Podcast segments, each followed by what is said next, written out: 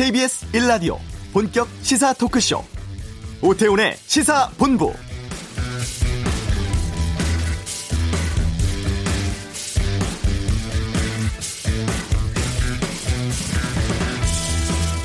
대한변협 압박 방안, 상고법원 입법을 위한 대국회 전략, 조선일보 보도 요청 사항. 그동안 공개되지 않았던 사법행정권 남용 의혹 관련 일부 문건들의 제목입니다. 상고법원 설치를 위해서 외부 단체를 압박하고 국회의원이나 특정 언론사의 접촉을 시도한 정황이 담겨 있을 것으로 보이는데요. 이 법원 행정처가 미공개 문건 228건을 내일 공개한다고 밝혔습니다. 아, 그동안 특별조사단은 법원 행정처 간부 컴퓨터에 보관된 410개 문건을 뽑아 조사를 했고 지난 6월 판사 사찰, 재판 거래 등과 관련된 98개 문건 내용을 공개했었습니다. 이번에 공개될 문건에는 상고법원 설치를 위한 외부단체 압박 또 다각도로 로비란 정황이 담겨 있을 것으로 보여서 상당한 파장 예상되고 있습니다. 사법농단의 판도라 상자가 열릴 것인지 지켜봐야겠습니다. 오태훈의 시사본부 맥도날드 배달 사원이 폭염수당 100원을 지급하라며 시위를 벌이고 있습니다. 잠시 후 어떤 사정인지 알아보겠습니다. 재벌가를 파헤치는 그 갑이 알고 싶다. 삼성현대가 2세들의 리더십 비교하고요. 라오스댐 붕괴 현장에 참혹하고 생생한 이야기를 현지 취재 연결해 듣겠습니다. 휴가로 지난 한 주 자리를 비웠었습니다. KBS 일라디오 오태훈의 시사본부 지금 시작합니다.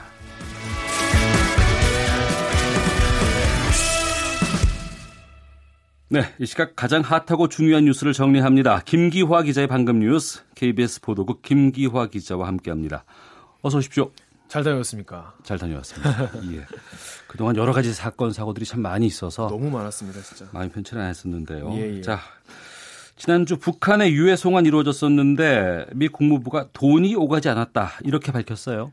아무래도 이제 두 가지 이유가 있는 것 같습니다. 첫째는 네. 이제 이게 미국의 돈이 북한으로 가는 것 자체가 대북 제재에 위반하는 거 아니냐 음. 이런 지적이 있었고요. 또 하나는 그럼에도 불구하고 이거는 이제 우리가 어, 돈을 안 줬다, 현금이 많이 오가지 않았다 이런 걸 밝힌 거고 또 하나는 그만큼 이제 북미 간의 신뢰감이 있다 이런 걸좀 과시하려는 의도가 아니겠느냐 예. 그런 분석이 나오고 있습니다. 헤더나워트 미 국무부 대변인이 한 언론과 인터뷰에서요 유해 송환 과정에서 북한이 돈을 요구하지도 않았고 음. 어떠한 돈도 오가지 않았다고 말했습니다.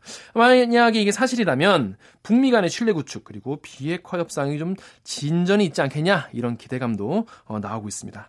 하지만 그동안 일각에서는요, 이 북미 정상회담에서 합의한 이 유해 송환 작업, 예전에 트럼프 대통령은 이미 뭐 와 있다 뭐 이런 식으로 얘기 몇 주 전에 그런 얘기 했잖아요. 그랬었습니다. 예, 그런데 예. 불구하고 이제야 간 건데 이게 약간 너무 늦어지면서 북한과의 이 현금 보상 문제에서 약간 잡음이 생긴 것 아니냐 음. 이런 분석도 나왔었거든요. 네. 하지만 이번 발표에 따라서 이 그건 아니었던 것으로 확인이 됐습니다.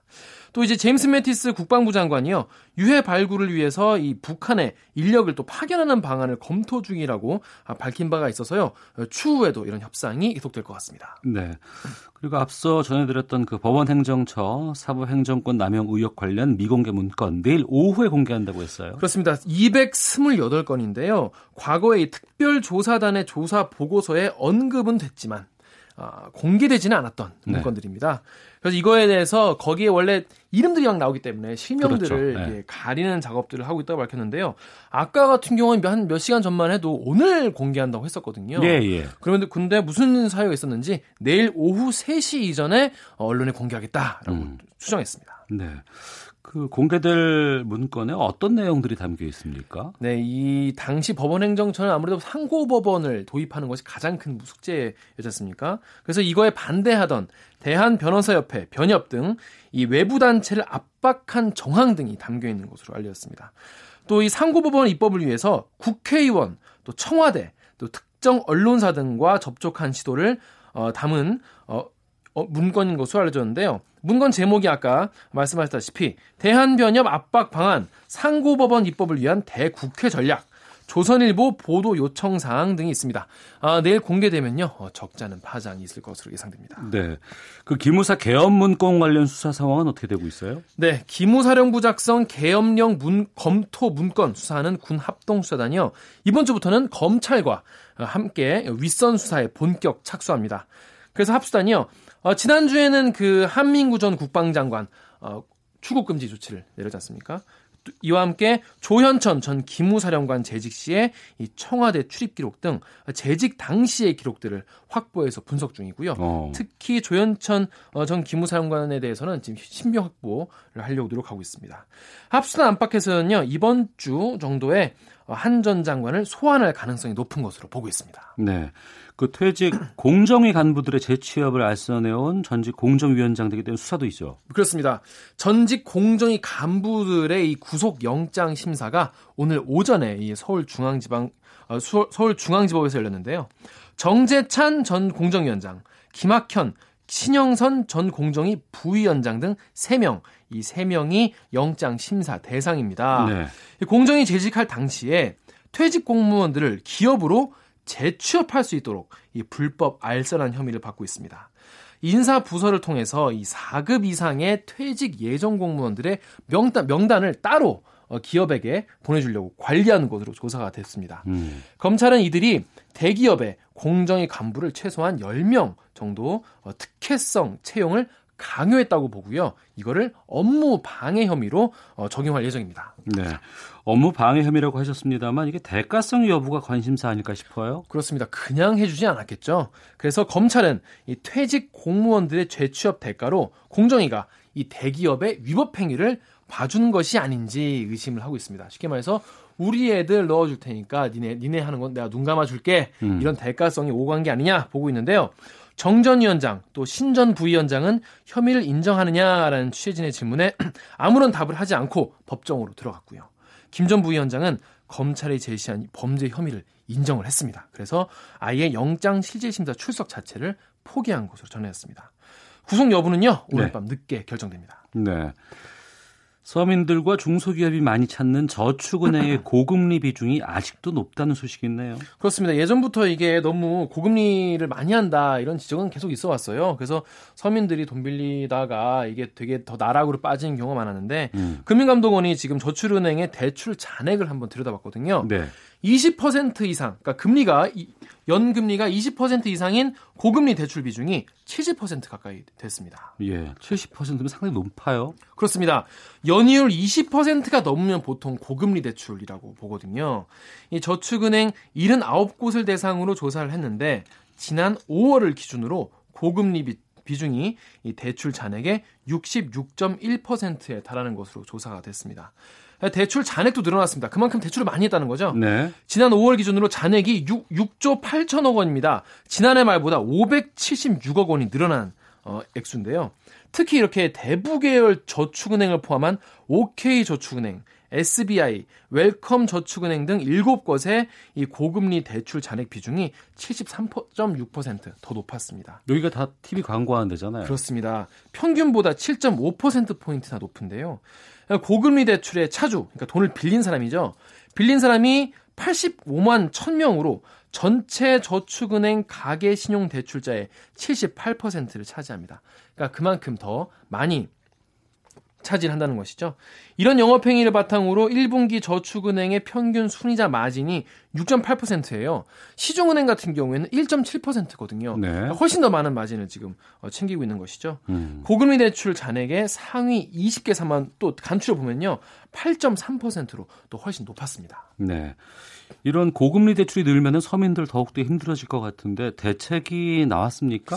이에 따라서 이 금융감독원이요. 어, 대출 현황 대출 금리 원가 구조 등을 공개를 하고요. 네. 또 금리 비교 공시를 도입해서 어, 저축은행 간의 이 금리 경쟁을 좀 유도하기로 했습니다. 아무래도 이런 경쟁이 생기면은 아무래도 좀 금리가 낮아지지 않을까 이런 기대감 때문인데요. 네. 이와 함께 이 법정 최고 금리가 내려가면요 기존 차주의 금리도 같이 인하할 수 있도록 어, 여신 거래 기존 약관을 개정하기로 했습니다. 네, 방금 뉴스 KBS 보도국의 김기화 기자였습니다. 고맙습니다. 고맙습니다. 이 시각 교통 상황 알아보겠습니다. 교통정보센터의 오수미 리포터입니다. 네, 이 시각 교통정보입니다. 실제로 폭염의 교통사고가 작년보다 8% 증가한 것으로 조사가 됐습니다. 무더위에 비롯된 주의력 저하와 졸음 운전으로 사고의 위험이 높은 만큼 충분한 수분 섭취와 휴식으로 안전하게 운행을 해주시기 바랍니다. 지금 남해고속도로 순천 방면 산인터널 부근에서 두 건의 사고가 발생했습니다. 이 영향으로 창원 1터널부터 산인 분기점까지 9km나 긴 구간에서 정체가 되고요. 또 지수 부근 3, 4차로에서도 화물차 사고를 처리하고 있어 뒷차량들 밀립니다. 서해안 고속도로 서울 쪽으로도 몽탄 1터널 1, 2차로에서 승용차 사고가 났고요. 처리 작업의 여파로 2km 구간에서 정체가 극심합니다. 반대 목포 방면 정체로는 팔국 분기점에서 용담 터널, 서평, 서평택 분기점 부근에서 각각 밀리고요. 또 송악 부근에서도 작업 여파로 밀립니다. 영동고속도로 강릉 방면 휴가 가는 차량들이 많아 보입니다. 군포에서 부곡, 마성터널에서 양지터널, 원주 일대와 새말 부근에서 밀려 지나가고요. 더 가서도 둔내터널에서 면온까지 모두 합해 24km 구간에서 밀리고 있습니다. 지금까지 KBS 교통정보센터였습니다.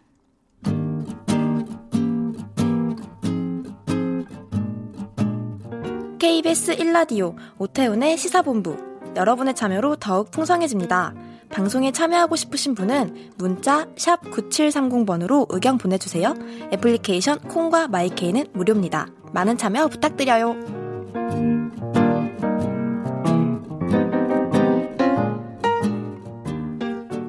패스트푸드 delivery 서비스 이용하시는 분들 많이 계십니까? 어, 바빠서 시켜 드시는 분들도 많이 계시고요. 특히 요즘 같은 폭염 속에서 바깥에 나갈 엄두가 안 나서 이용하시는 분들도 많이 계신다고 합니다. 이런 와중에 이 맥도널드의 라이더 한 분이 폭염 수당 100원을 지급하라는 1인 시위를 이어가고 있는데요. 어떤 내용인지 알아보겠습니다. 맥도널드 라이더 박정훈 씨 자리하셨습니다. 어서 오십시오. 네, 안녕하세요. 박정훈입니다. 예. 먼저 제가 맥도날드 라이더라고 소개를 해드렸는데 라이더가 정확하게 어떤 거죠? 네, 뭐 배달 노동자인데요. 음. 여러분들이 주문하시면 네. 햄버거를 챙겨가지고 배달을 해드리는 음. 일을 하는 사람입니다. 오토바이를 이용해서? 네, 맞습니다. 예. 1인 시위를 하고 계신다고요? 네, 1인 시위를 네, 하고 있습니다. 어디서 시위를 하시는지 얼마나 되셨는지부터 좀 여쭐게요. 원래는 가문 본사에서 처음 시작한 게 예, 지난주 수요일에 시작한 게 시작이고요. 예. 그때는 뭐 아무런 반응이 없어서 혼자 하고 왔었는데 음. 갑자기 뭐 언론이랑 뭐 화제가 돼가지고 예. 어, 이렇게까지 열심히 할 생각이 없었는데 좀 열심히 하고 있는 상황입니다. 관심 받게 되니까 네, 열심히 해야 되겠구나. 네, 네. 아, 그런 생각이셨군요. 네. 어, 1인 시위하는 목적이 폭염수당을 지급하라는 거 맞습니까? 네, 맞습니다. 근데 폭염수당을 100원을 지급하라고 들었어요, 제가. 네. 어, 이게 어떤 의미인 건지를 좀 말씀해 주세요. 네, 맥도날드에서는 날씨 수당이라는 게 있어요. 네. 어, 비가 오거나 눈이 오면은 음. 어, 건당 100원을 추가하는데 네. 원래는 한 배달 한 건당 400원을 지급해 줍니다. 아, 네. 한번 배달을 하면 400원의 수당이 네. 나오는 거예요? 네. 그런데 예. 비나 눈이 오면 100원을 추가해서 500원이 되겠 네, 500원이 되는 거죠. 예. 그래서 이 규정을 좀 준용을 해서 예, 예. 더위나 뭐 미세먼지, 항사 어. 이런 날씨의 변화에도 좀 지급해라라는 어. 요구입니다. 폭염도 상당히 지금 심각한 상황이기 때문에 그런 재난 재난까지는 아니더라도 날씨에 문제가 있다는 거는 많은 사람들이 공감할 것 같은데요. 네, 어, 실제로 매우 힘이 들기 때문에 네. 많은 사람들이 이번에 폭염수단 100원이라는 구호에 많은 지지와 어. 어, 공감을 표하고 계신 것 같습니다. 그런데 그, 그럼 본사에서는 뭐라고 하던가요? 본사에서는 좀 안타깝지만 뭐 저한테 직접 연락은 온 건 없고요. 예. 뭐모 방송사를 통해서 전달받은 건데 네. 아니 규정이 있고 음. 그런데 점장이 이것을 실행하지 않은 것뿐이다라고 하더라고요. 아 지급을 해야 될 규정은 있고 네. 지급하는 게 맞는데 네, 네. 해당 그 어, 점포의 점장들이 지급을 안 한 것이다. 네. 네, 그래서 이 사실 저희 동료한테 얘기를 하니까 예. 너무너무 화를 많이 내는 거예요. 어. 왜냐하면 단 한 번도 몇년 네. 동안 일했던 라이더들 중에도 음. 폭염 수당이라는 걸 받아본 적이 단 한 번도 없다. 어. 이게 왜 이런 거짓말을 하느냐라고 예. 했고 제가 일하는 매장뿐만 아니라 다른 매장에도 좀 친구들이 있거든요. 음. 뭐 그런 매장에 있는 친구들도 아 그런 거 받아본 적이 없는데 왜 이런 네. 거짓말 하는지 모르겠다라고 이야기하더라고요. 어, 점장에게 혹시 확인은 해보셨어요? 아 점장님이 뭐 좀 마음이 많이 안 좋으실 것 같은데. 예 예. 네 아직까지 뵙지 못했습니다. 아, 네, 그래요? 네, 그 근무 시간이 겹치지 않아가지고. 어. 네. 하루 일과가 보통 어떻게 되는지도 좀 알려주세요. 네, 뭐 일을 하게 되면은 저는 보통 8시에 출근을 하거든요. 네. 아침 8시에? 아침 8시에 출근해서 예. 오후 4시에 그 퇴근을 하는데 음. 30분의 아, 휴게 시간을 줘요. 네. 왜냐하면 노동법상 4시간을 일하면 30분의 휴게 시간을 줘야 되니까. 네. 근데 저는 이제 7.5시간을 일해서 음. 점심시간이 1시간이 아니라 30분입니다. 그래서 어. 30분 동안 이제 햄버거를 먹던가 예. 밖에서 빠르게 밥을 먹고 와야 되는 거고 가장 바쁜 시간대가 이제 11시부터 1시. 예, 예. 지금은 2시, 3시까지 바쁜 시간대입니다. 어. 그 점심 때 주로 배달이 많이 밀리게 되고. 네, 11시부터 이제 1시까지가 이제 피크고요. 예. 어, 3시부터는 이제 break time을 갖는 이제 상가 어, 노동자들이 또 어. 시키는 어. 거죠. 그래서 어, 쭉 배달이 있는데 11시부터 1시까지가 제일 많은 시간입니다. 가장 더울 때 아니에요? 그렇죠. 네. 하루에 보통 몇 건 정도를 배달하세요? 어, 보통 20건 어. 정도 하고요. 예. 저는 좀 천천히 하는 편이라서 뭐 평소에 16건 이렇게 했는데 예, 예. 이번 보도가 나오고 나서는 음. 뭐 책잡히지 말아야겠다는 생각에 음. 좀더 열심히 하고 있는 중입니다. 책임이 따르나 봐요. 네, 그렇습니다. 아, 그러시구나. 폭염 때문에 배달량이 많이 늘어요? 네, 많이 늘었습니다. 그 보통 아까 20건이라고 얘기했는데 네. 지금은 어제 제가 일했는데 25건 정도 어. 얘기를 했거든요. 그러니까 시간당 3건에서 4건 정도를 하는 거죠. 예. 그러면 이 더운 여름날 배달이 늘고 하게 되면 오토바이를 이용을 해서 또 헬멧도 다 착용을 해야 되는 거 아니에요? 네, 맞습니다. 지금 이 더위에 아스팔트 위에서 일하는 게 얼마나 힘들까 싶은데요. 아, 네. 그 좀 상상을 해보시면 아, 아시겠는, 아시겠지만, 네.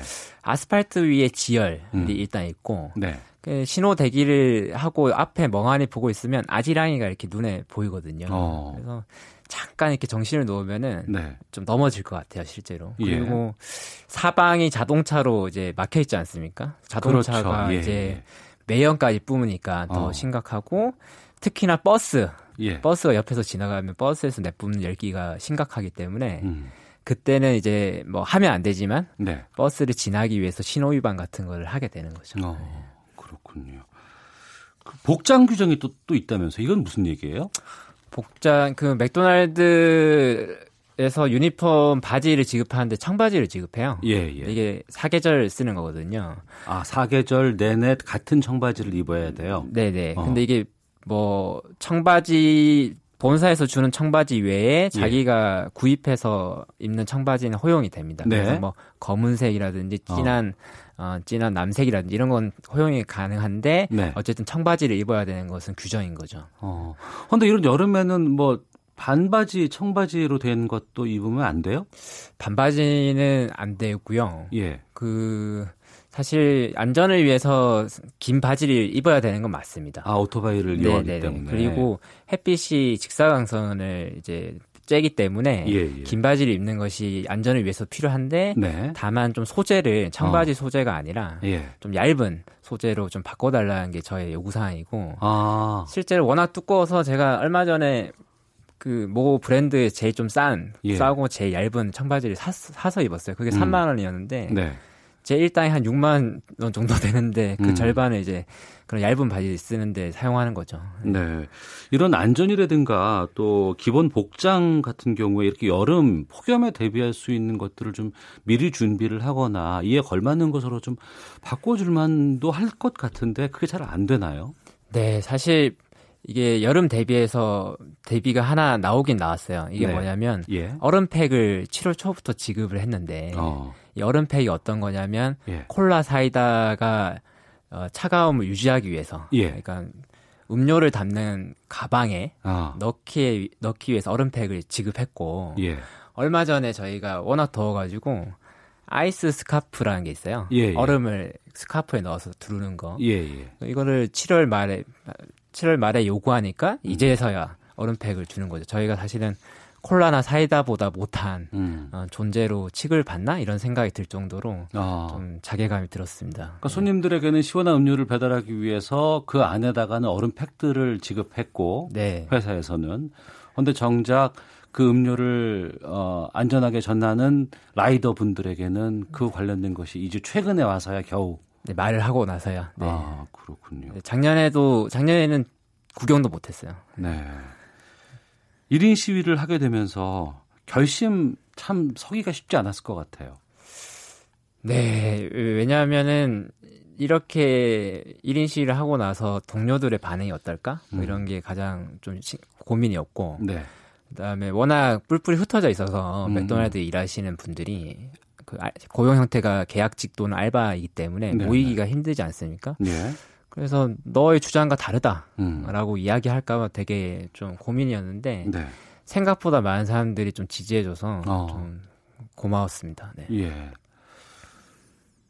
회사에서 따로 연락 오거나 뭐 이렇게 뭐 압박 오거나 이런 건 없었어요? 네, 현재까지는 없고요. 예. 사실 뭐 회사의 반응이 가장 실망스러웠던 게 뭐냐면 점장의 책임이다 이렇게 언론 인터뷰를 한 거 아닙니까? 음. 사실은 점장님이 크게 힘이 있는 위치가 아니거든요. 매장 점장이라는 게. 좀 그 사이에서 점장님의 위치나 뭐 상태가 좀 걱정되긴 합니다. 네. 아 오히려 상사를 좀 걱정하시는 입장이죠. 네, 그렇습니다. 입사하신 지는 얼마나 되셨어요? 지금 1년 이제 8월이 되면 1년 8개월째. 1년 8개월째. 네. 계약직 근무 형태고요. 네, 1년 단위로 계약을 하고 예. 만약에 2년을 넘어가면은 노동법에 따라서 이제 정규직이 되는 거죠. 예. 최저임금 정규직. 네. 얼마 안 남았잖아요. 네. 근데 뭐 재계약 여부는 뭐 알 수 없죠. 네. 음. 재계약이 이루어진 선배들이 좀 있습니까?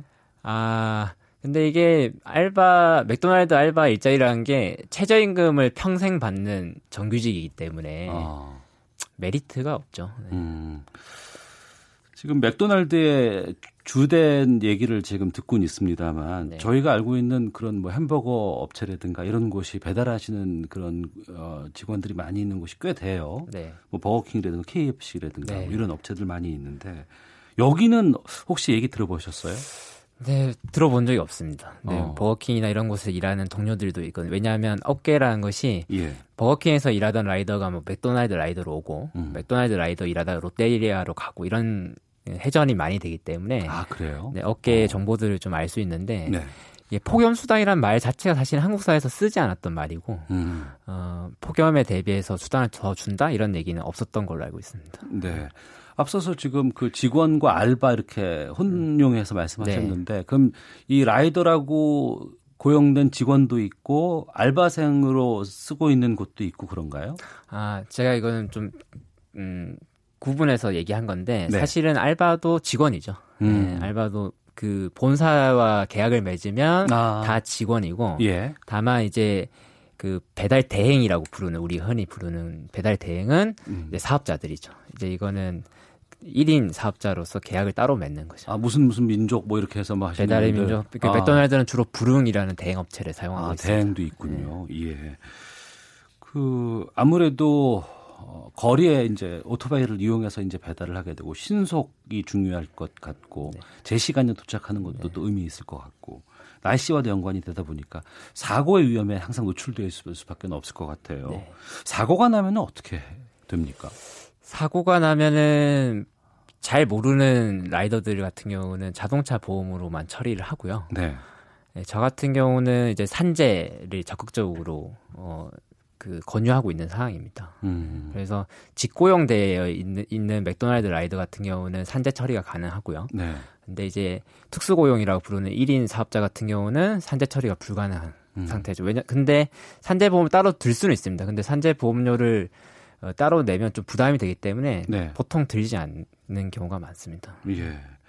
우리 사회에서 이제 뭐 위험의 외주화, 불편의 외주화 큰 문제입니다. 또 이렇게 폭염이 지속되는 상황에서 이렇게 폭염 수당 100원을 네.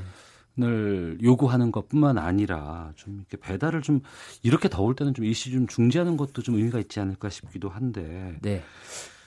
어, 1인 시위 앞으로 얼마나 하실지 그리고 사회에 바라는 부분이라든가 아니면은 본사 네. 쪽에다가 요구하는 부분 끝으로 말씀 부탁드립니다. 네, 오늘 날씨 좀 검사해 보니까 8월 8일까지 뭐 37도, 38도 계속 되더라고. 비 네. 소식도 없고. 음. 그래서 폭염이 계속되는 한 1인 시위는 뭐 계속 할 생각이고요. 제가 쉬는 날. 그리고 이 얘기를 꼭 해드리고 싶은데 폭염 수당 100원이라는 거는 좀 우리 따 우리가 흘린 땀에 대한 존중을 음. 얘기하는 거고 근데 실제 많은 라이더들이 그 100원 필요 없으니까 배달 막아야 된다 이렇게 얘기하거든요. 네. 그래서 저는 작업을 중지하는 것은 돈보다 사람이라는 가치를 이야기하는 거라고 음. 생각합니다. 그래서 네. 100원보다는 사람이라는 가치에 좀 더 중점을 두고 음. 저희의 요구를 좀 들어주셨으면 좋겠습니다. 네. 네. 저희가 좀 챙겨야 될 부분들이 더욱더 많아지는 것 같아서 오늘 좋은 말씀 잘 들었습니다. 네. 고맙습니다. 고맙습니다. 네. 1인 시위 중인 맥도날드 라이더 박정은 씨와 함께 했습니다. 헤드라인 뉴스입니다. 8월 임시국회를 앞두고 오늘 열린 국회의장과 여야 교섭단체 원내대표 주례회동에서 참석자들이 협치를 강조했습니다. 올해 상반기 세계 경제는 성장세가 지속됐지만 미국과 EU 등의 통화 정책 정상화에 따른 금융 변동성 확대, 무역 갈등 확산 우려 등으로 위험성이 잠재돼 있다고 정부는 진단했습니다.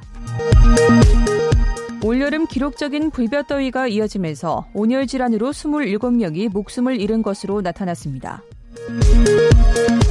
통신장애로 KTX와 SRT 등 고속열차 20여 대가 최대 1시간 30분 이상 지연 운행해 승객들이 불편을 겪었습니다. 지금까지 헤드라인 뉴스 정한나였습니다.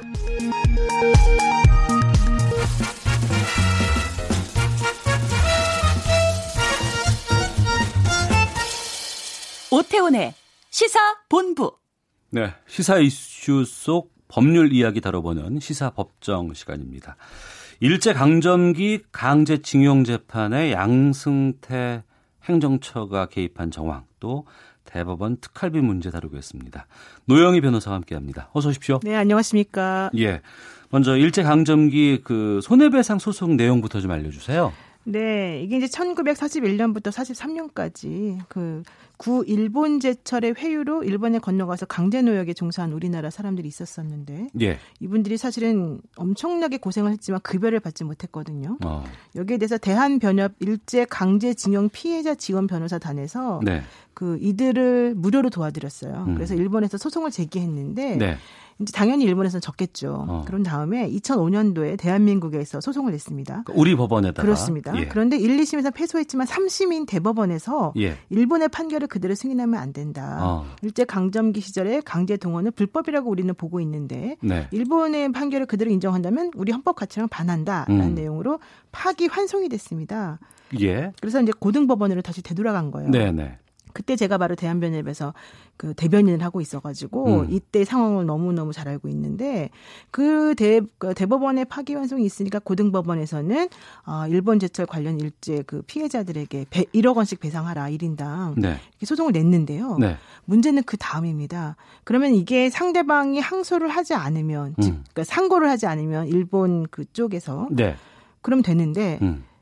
그때 당시 법률 대리인으로 김앤장이라고 하는 우리나라 최고 법률 네, 대리인을 네. 맡았어요. 예. 근데 상고를 했습니다. 대법원에 어. 다시. 네. 그리고 나면 원래는 일반적으로는 파기환송된 것이기 때문에 대법원의 취지대로 판, 판결했으니까 그냥 그대로 끝나는 게 일반적인데 예. 어찌된 일인지 5년 동안 재판이 이루어지지 않고 그대로 묵혀 있던 거예요. 아직도. 네, 아직도. 어. 그래서 알아봤더니 당시 양승태 대법원장이 예. 바로 이 강제징용 피해자들에 대한 이 비용 지급과 관련해서 어. 일본의 심기를 건드리면 안 된다. 예. 여기에 외교부하고도 좀 절충해야 된다. 이런 이유로 담당 그 민사 총괄 부장님이 계시는데 그 부장님의 캐비넷에 그대로 사건을 넣어놔라 이렇게 얘기를 했다는 거죠. 그러니까 이게 그 뭐 거래 정황 문건이 나왔다면서요? 완전한 거래 정황인 것이고요. 예. 이게 바로 얼마 전에 그 임종헌 그 법원 행정처 차장이 예, 예. 그 사무실에서 압수수색을 유일하게 당했는데 음. 거기에서 나온 USB에 네. 강제 노동자 판결 관련 외교부와의 관계 대외비 예. 이런 제목의 문건이 발견됐거든요. 예. 여기에 바로 그 내용이 나와 있던 겁니다. 그 어떤 내용 담겨 있던 그 거예요? 내용이 바로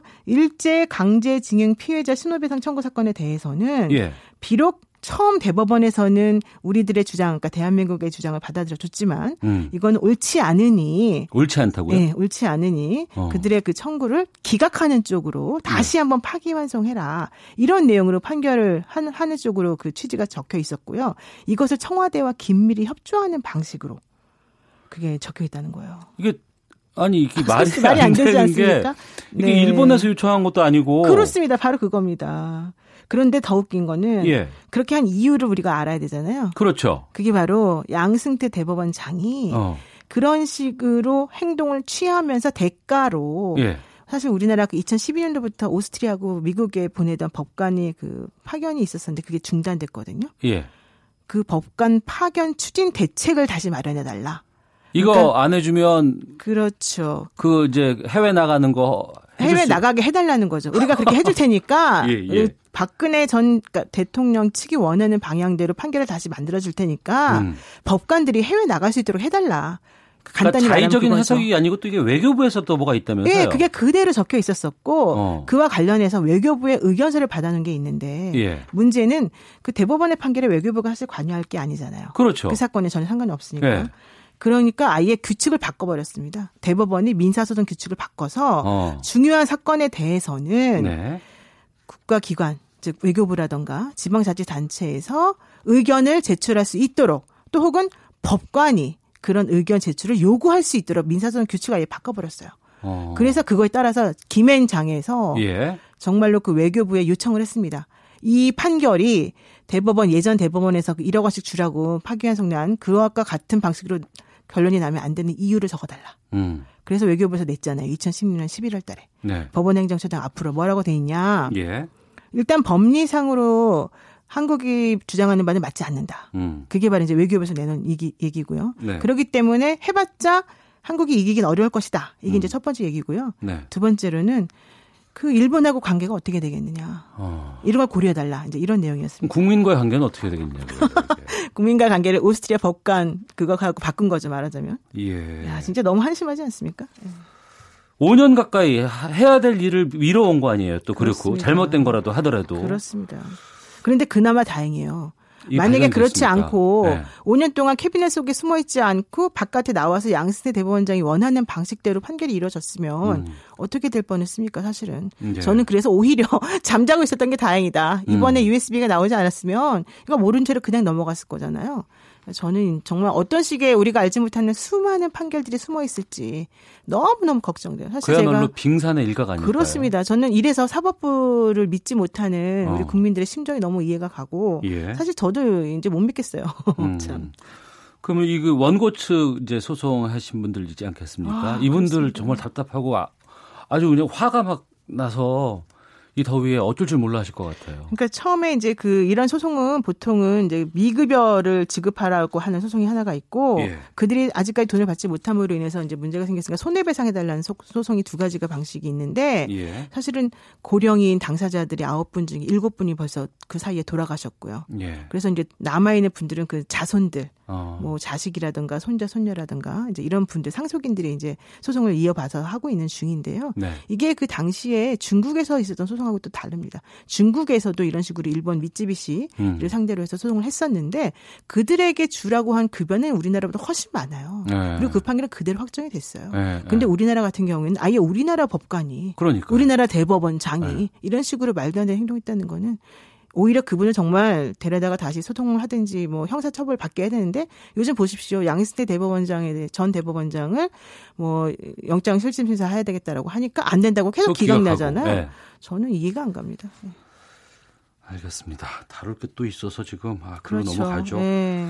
이 대법원 그 특수활동비 네. 참여연대가 이제 지급 내역을 공개했는데 이 양승태 전 대법원장 시절에 처음으로 또 예산이 편성됐다면서요? 그렇습니다. 그 이 당시에 그 참여연대 분석 보고서에 의하면 3년 동안 9억 6천만 원 정도가 이제 지급이 됐고요. 음. 이 돈을 가지고 대법관들에게 월 100만 원씩 사실상 수당 비슷하게 지급을 했고요. 네. 상고 법원을 논의하거나 로비할 때 특수활동비를 음. 사용하도록 음. 된 것으로 좀 나와 있습니다. 예. 요즘 특수활동비에 관련돼서 문제가 참 많이 나와요. 국정원 특수활동비도 있었고 국회 특수활동비 도 근데 대법원 특수활동비는 이 국회와 좀 다르다면서요. 이게 뭐 지급 명목이 세분화돼 있지 않다고 하는데 투명성 확보가 전혀 안 되는 겁니까? 그러니까 이게 전부 다 우린 대법원을 믿으니까 네. 그들은 잘할 것이다. 이제 이게 아마 전제로 좀 깔리는 것 같고 예. 대법관이나 대법원들은 자기네가 이제 무소불위의 권력이라고 생각하는 것 같아요. 근데 음. 어쨌든 중요한 건 네. 감사원 규칙에 보게 되면은 어쨌든 간에 원칙적으로는 영수증도 필요하고 세목이 필요해요. 그런데 특수한 경우에 즉 그런 식의 그런 활동 내역을 공개했을 경우에 원하는 바를 달성하지 못한다라고 판단이 되는 경우에는 음. 하지 않을 수 있다라고 되어 있거든요. 네. 이걸 이용해서 국회도 당연히 특수활동비 내역을 공개를 자대로 안 하고 있을 뿐더러 대법원 같은 경우에도 이런 식으로 자기네 마음대로 깜깜이 예산을 받아서 사용하고 있는 건데요. 네. 저는 이게 우리 국민들이 너무 순진하고 착해서 이런 게 아닌가 생각이 들어요. 음, 글쎄요, 이게 근데 궁금한 게 뭐 국정원이라든가 국회 같은 경우에는 뭐 누군가를 좀 만나서 정보도 좀 빼와야 되고 이런 그렇죠. 특수활동비가 있다고 쳐요. 그렇죠. 법원에서는 이게 판결로 말하는 곳이고 법전에 의해서 이게 다 돼 있는 곳인데 여기서 특수활동비가 왜 필요한 거죠? 저도 이해를 못 하겠습니다. 그런데요. 지금 그 대법원 특수활동비 수령이라고 해서 나와 있는 것을 한번 확인을 해봤더니요. 예. 설범식이라고 하는 사람 이름으로 2억 4천만 원이 수령된 게 있어요. 누구예요? 설범식이 누군지 모르시죠? 예. 저도 몰랐어요. 알고 봤더니 대법원장 비서실장이었던 거예요. 대법원장 양승태 전 대법원장의 아. 비서실장. 어. 그러니까 대법관이 실제 수령한 것도 아니고 예. 비서실장이 수령을 했단 말이에요. 어. 왜 그럴까요?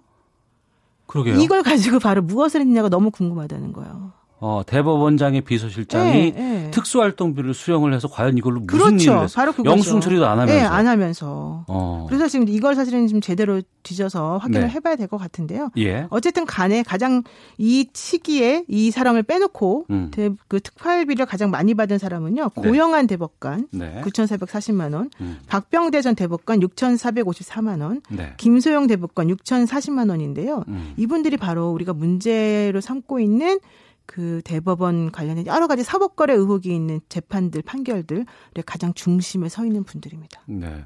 한동안 뭐 국정농단으로 해서 청와대 쪽에 문제가 있다는 걸 우리가 분노했고 그렇죠. 또 국회와 관련돼서 여러 가지 것들 나와서 참 그나마 이, 이 사법 쪽이 그나마 좀 깨끗하지 않을까 그렇죠, 많은 그렇죠. 국민들이 생각을 했었는데 여기도 하나 하나씩 까보니까 양파 껍질 까지듯이 정말 끝도 없이 나오고 있어요. 그렇습니다. 지금 대법원에서 얘기하고 있는 특수활동비의 목적에 대한 공식 답변은요. 예. 법관 및 법원 직원에 대한 윤리 감사, 음. 각급 법원에 대한 직무 감찰이나 사무 감사 등과 같이 밀행성이 요구되는 활동이 있으므로 우리는 필요하다. 이런 주장이었거든요. 네. 근데 지금 들어보시면 이게 이해가 가십니까? 아니요. 저도 전혀 안 가거든요.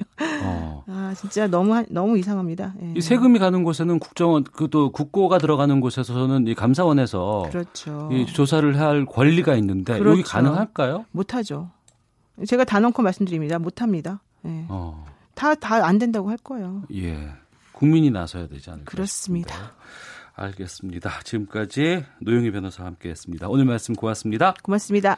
자, 1부 순서는 여기까지고요. 잠시 2부에서는 라오스댐 붕괴 사고 현장을 다녀온 KBS 특파원 연결해서 라오스 현지 상황 들어보는 시간 갖도록 하겠습니다.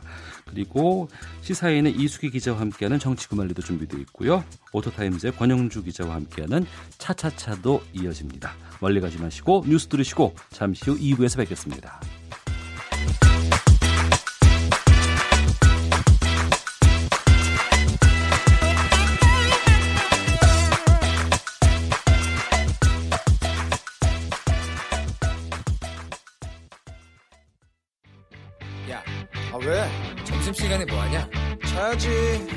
그러지 말고 이거 한번 들어봐. 아 뭔데? 지금 당장 라디오를 켜봐. 나른한 오후 깨울 시사 토크쇼. 모두가 즐길 수 있고 함께하는 시간. 유쾌하고도 신나는 시사 토크쇼. 오태훈의 시사본부. 네, 시사본부 2부 시작하겠습니다. 갑의 심리를 분석해드리는 그 갑이 알고 싶다 시간입니다. 한국 대표 간판 그룹들 창업 3, 4세 오너 체제로 빠르게 바뀌고 있습니다. 국내 10대 그룹 가운데 3, 4세 경영에 덫을 올렸거나 오너 2, 3세가 경영에 활발하게 참여하고 있는 기업들이 주목받고 있는데요. 오늘 4, 50대 세대의 젊은 총수들의 성공 방정식에 대해서 알아보는 시간 갖겠습니다. 재벌닷컴 정선섭 대표 나오셨습니다. 어서 오십시오. 네, 안녕하세요. 예. 우리가 10대 그룹의 뭐 오너 그러면은 다 할아버지 이렇게 나이 네. 드신 분들 이렇게 생각되는데 최근 들어서 많이 세대 교체 바람 불고 있죠. 그렇죠. 2010년 이후에 우리나라 10대 그룹만 보아도 어, 한 서너 개 그룹을 제외하고는 물론 총수가 있는 10대 그룹입니다만은 서너 개 그룹을 제외하고는 나머지는 거의 다 음. 경영 승계를 했거나 네. 또는 경영 승계를 목전에 두고 있는 상황입니다. 음. 그 2016년인가요? 그 최순실 게이트 관련해서 국회 청문회에 있을 때 그 재벌 총수들께서 아홉 분인가 쭉 나오셨어요. 네네. 그때 다들 이제 어, 노익장들이 대거 나오셨는데 그 중에서 이제 어, SK 최태원 회장하고 네, 이재용, 이재용 네, 그 둘만 이제 4, 50대로 젊은 축에 딱 보이고 신동빈 회장. 네, 신동빈 네. 회장도 2세죠. 예.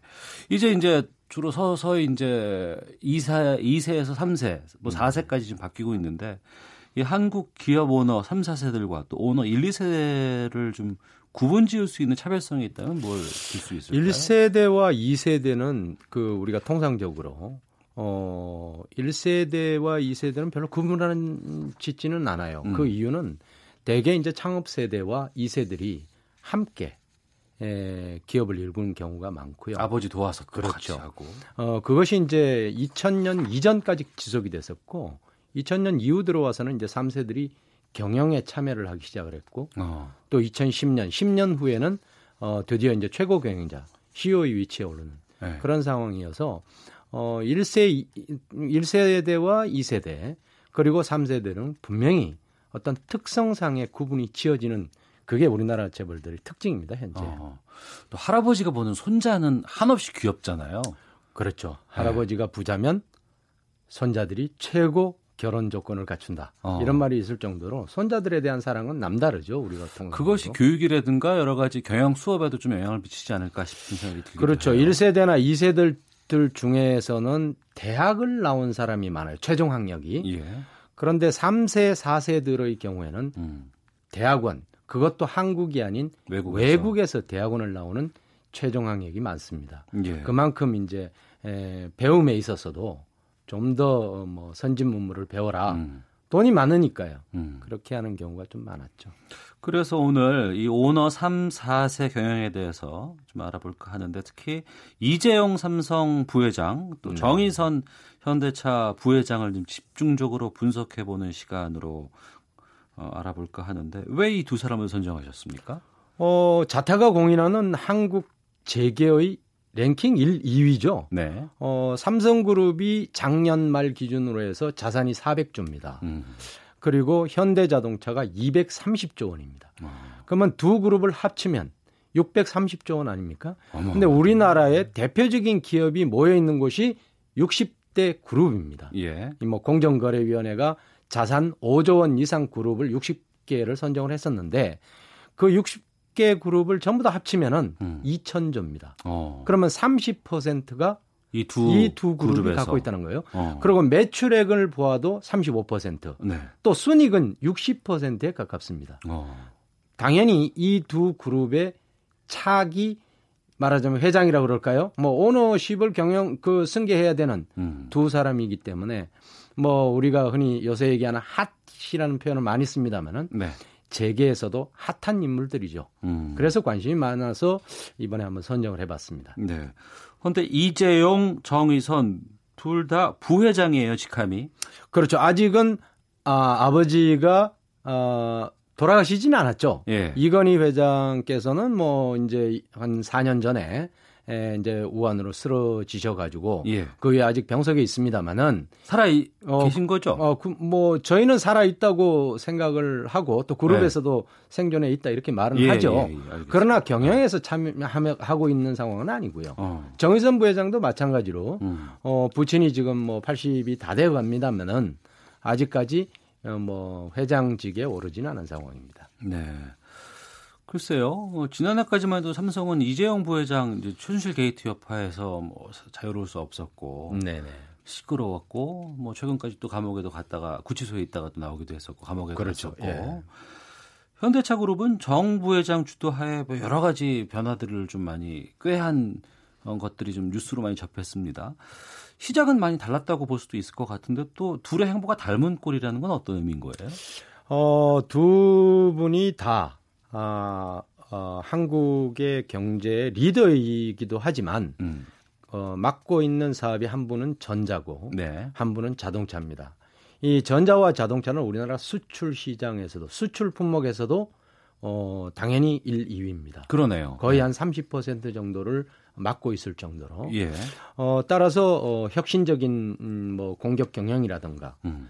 야, 또는 무슨 뭐 어, 내부적인 어떤 어, 단도를 해야 된다든가 그러한 막중한 임무도 맡고 있어요. 음. 그런데 이제 평가들은 아직까지 경영 승계 과정에 있다 보니까 네. 어, 여기서 일어나는 두 사람이 공이 음. 이 잡음이 좀 있어요. 예. 어, 이재용 부회장은 아시다시피 이, 뭐 아까 말씀하신 것처럼 삼성물산과 제일모직의 합병, 합병 과정에서 음. 다소 잡음이 있었고 예. 정의선 부회장도 최근에 음. 에, 현대 글로비스와 현대 모비스를 중심으로 한 어, 뭐 경영 체제 개편을 하려고 하다가 음. 또 국내외 주주들의 반대로 음. 무산되는 그런 어, 아픔을 좀 겪고 있거든요. 네. 아마 올 하반기에 에, 이 문제와 관련해서 어느 정도 가시화된 음. 그런 그 어, 조치가 나오지 않겠느냐 하는 점에서 현재 이제 주목을 받고 있어요. 예.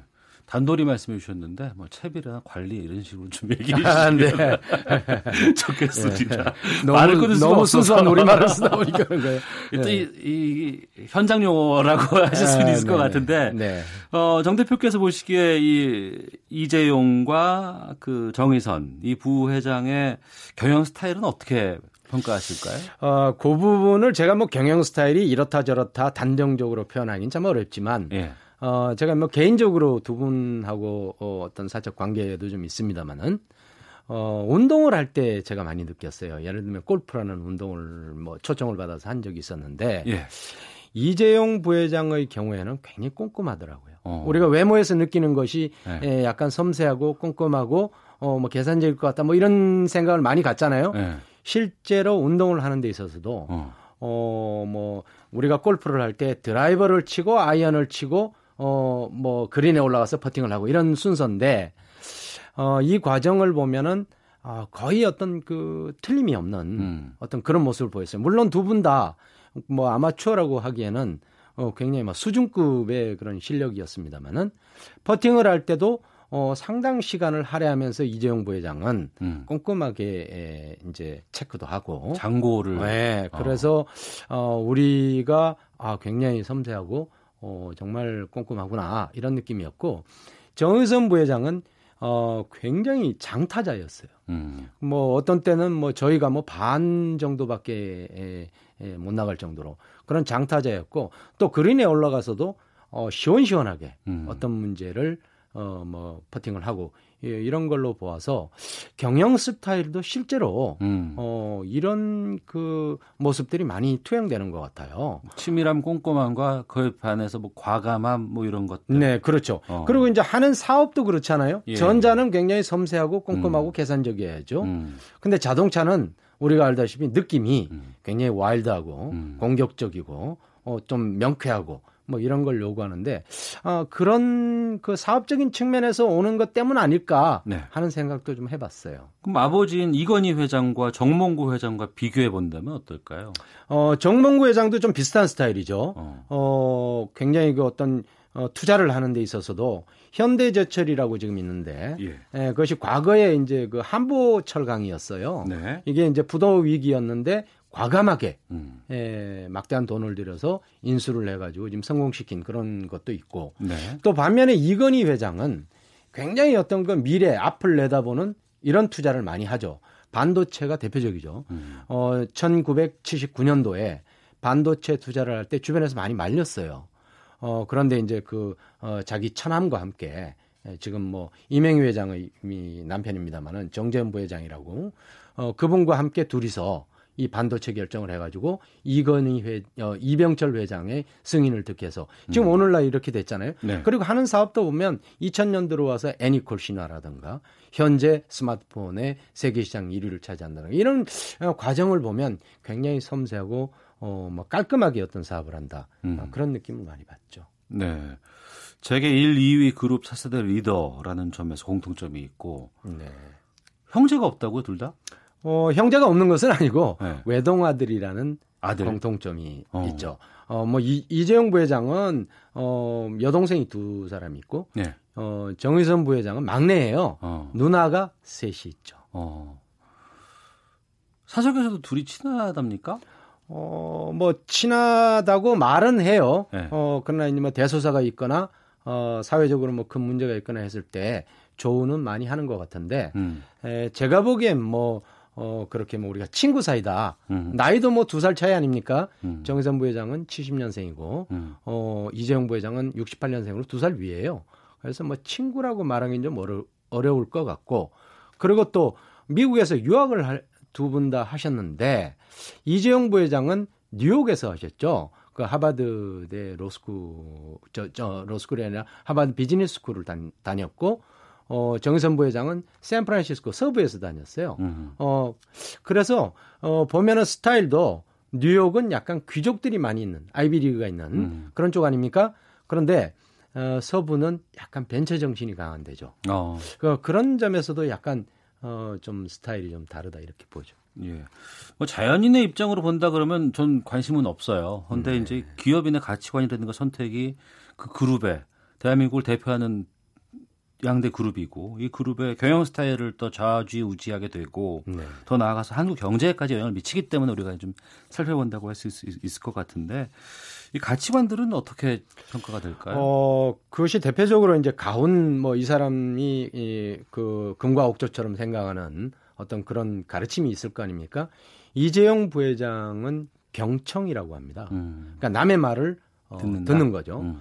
어, 반면에 정의선 부회장은 도전이라고 합니다. 어. 그것은 굉장히 이제 공격적으로 어떤 경영을 하겠다. 음. 그런 점에서도 약간 스타일이 이, 좀 다른다. 어, 뭐 실제로 뭐 만나서 식사를 하거나 얘기를 나누거나 토론을 해보면 어, 뭐 그 범주에서 크게 벗어나지 않는 것 같아요. 네. 태어날 때 선택받은 것 아니겠어요? 총수들 입장에서 봤을 땐. 어, 그렇죠. 뭐. 네.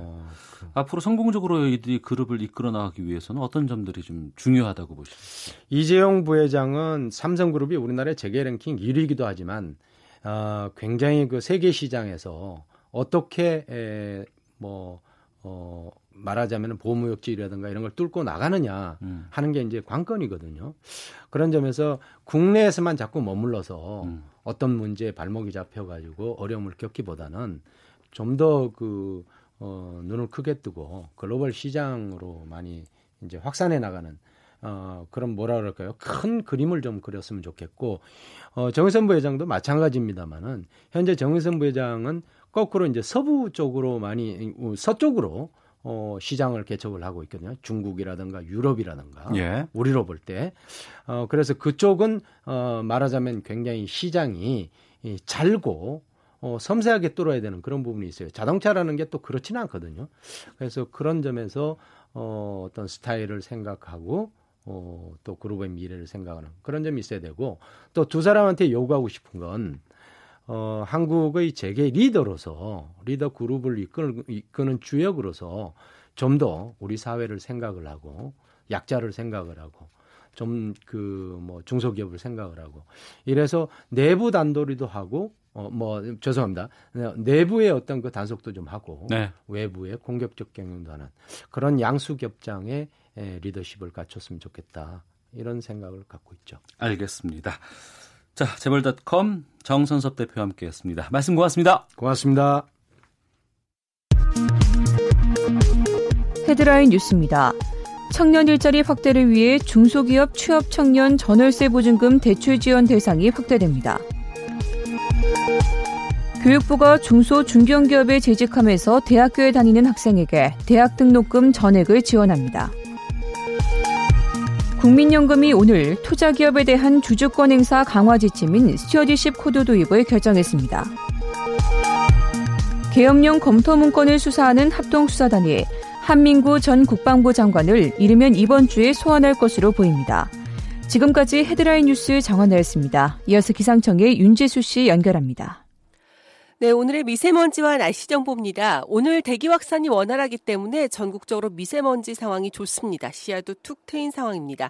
하지만 전국적으로 가끔 구름이 많이 끼는 가운데 강원 영동 지방, 일부 남부 지방과 전라남도 해안 지역, 제주도 지방은 오후까지는 비가 좀 더 내릴 것으로 보이고 제주도 지방의 경우 내일도 흐린 가운데 오전까지는 비가 좀 더 내릴 전망입니다.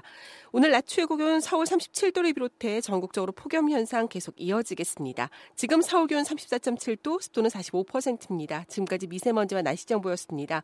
다음은 교통정보센터의 오수미 씨입니다. 네, 이 시각 교통정보입니다. 본격적인 여름 휴가철이 시작됐습니다. 고속도로 위로 차량들이 빠르게 늘고 있고요. 지금 휴가 차량이 가장 많은 곳은 영동고속도로 강릉 방면입니다. 용인휴게소에서 양지까지 6km, 원주 일대에서 4km, 또 새마을 부근에서 2km 주춤합니다. 계속해서 둔내터널에서 봉평터널까지도 6km 지나기가 어렵습니다. 서울 양양간고속도로 양양 쪽도 서종부터 가평 휴게소까지 11km가량 가다서기를 반복하고 있습니다. 지금까지 KBS 교통정보센터였습니다.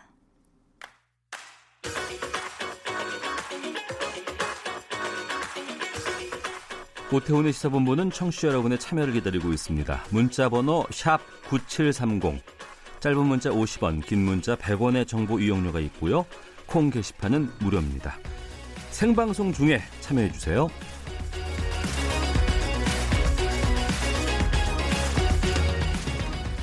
네, 라오스에서는 댐 붕괴로 인해서 사망, 실종자, 또 이재민들의 피해가 갈수록 커지고 있다고 합니다. 어제까지 현장에서 취재를 하고 온 KBS 기자 연결해서 현지 상황 자세히 좀 듣겠습니다. 유석조 특파원 연결합니다. 나와 계시죠? 예. 예. 어제까지 현장에서 어, 취재하셨고 복귀하셨다고 들었습니다. 현장에 며칠 정도 계신 거예요? 어, 그 댐 사고는 지난 월요일 밤에 났고요. 예. 언론에 처음 알려지기 시작한 것이 이제 화요일 오후부터인데 이제 저는 다음 날인 수요일 오전에 바로 현지에 가서 음. 국내 타 언론사 취재진보다는 하루 먼저 취재를 했고요. 어제까지 이제 총 5일 동안 머물러 있었습니다. 예. 저는 이제 화면으로밖에 저희가 좀 접하지 못했습니다만 현장 네. 상황, 현장에서 직접 보시기에 어느 정도였어요? 그뭐 사실 피해 현장은 매우 외진돼 있습니다. 그 산간 지역이고 이제 라오스 도로 사정이 매우 열악하고 또 뭐 이번에 사고가 난그 지역이 곳곳이 유실돼 가지고 현장 접근이 사실 쉽지는 않았는데요. 예. 더구나 이제 라오스 정부에서 지금 외신들에 대한 현장 취재를 이제 금지했기 때문에 그, 아. 문, 그 물에 잠긴 현장 중심부에 접근하기는 이제 어려운 상황이고요. 예. 하지만 그 피해 지역 주변에는 이제 물에 잠긴 가옥이나 또 논밭 이런 것들은 아주 쉽게 목격할 수 있었고요. 끊어진 다리, 또 이재민 행렬 이런 것도 심심치 않게 보였습니다. 예. 그 사망자 수에 대한 공식 발표가 뭐 27명으로 알려졌다가 뭐 9명으로 줄었다가 뭐 실종자는 뭐 130여 명이다. 뭐 여기서 또 조정이 있었다. 이런 얘기들 계속 나오고 있는데 왜 이렇게 발표가 왔다 갔다 하는 겁니까? 예, 그러게 말입니다. 좀 사실 뭐 처음 사고가 났을 때뭐 실종자만 해도 뭐 수백 명에 이른다 이렇게 보도가 처음 됐었는데요. 예. 지금까지도 라오스 정부의 사망자 발표가 오락가락하고 있습니다. 그래서 축소 발표나 이제 언론 통제 의혹이 있는 거 아니냐 뭐 이런 얘기까지 나오고 있는데요. 그 공식 발표가 27명 사망자다라고 얘기를 했다가 지난 토요일에는 갑자기 이제 5명이라고 이제 수정의 발표가 됐고요. 어. 지금은 사망자 공식적으로 10명, 실종자는 약 100여 명 이렇게 발표가 되고 있습니다. 하지만 그 베트남 언론에서는 뭐 사망자가 70명이 넘을 것이다 뭐 이런 얘기도 있어서 지금 음. 정확한 사망자는 좀 알기 어렵고요. 그 실종자 상당수는 이제 지금 노약자나 어린이들이거든요. 그래서 또 오늘로 사고 일주일째를 맞고 있기 때문에 이들을 이제 구조하기 위한 이제 이른바 구조 골든 타임 이것 놓치는 거 아니냐 이런 우려도 현장에서 나오고 있는 상황입니다. 네.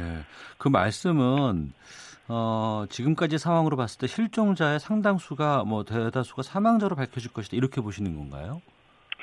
이제 실종자 같은 경우에는 이제 높은 산이나 지붕 같은 데서 이제 아직도 버티고 있는 사람들이 좀 있기 때문에 예. 그들이 다 이제 사망자다라고 보기는 좀 어렵고요. 단지 아까 말씀드린 대로 그 이제 지금 일주일이 지났고 또뭐 음. 노약자나 이제 어린이들이 많기 때문에 상당수는 뭐 사망자로 이어질 가능성은 뭐 있는 상황입니다. 네. 이재민들의 상황도 궁금한데요. 식수라든가 음식 같은 것이 제대로 공급될 수 있는 상황인지요? 예, 지금 뭐 거기로 접근하는 길이 굉장히 그 험합니다. 그래서 지금 현재 이재민 수가 이제 만 명을 넘어섰는데요. 대피소 상황 자체가 지금 매우 열악한 상황입니다. 그래서 지금 피해 지역인 사남사이 지역 그 초등학교에 이제 임시 대피소에 대피소가 네 개가 마련이 됐는데 네.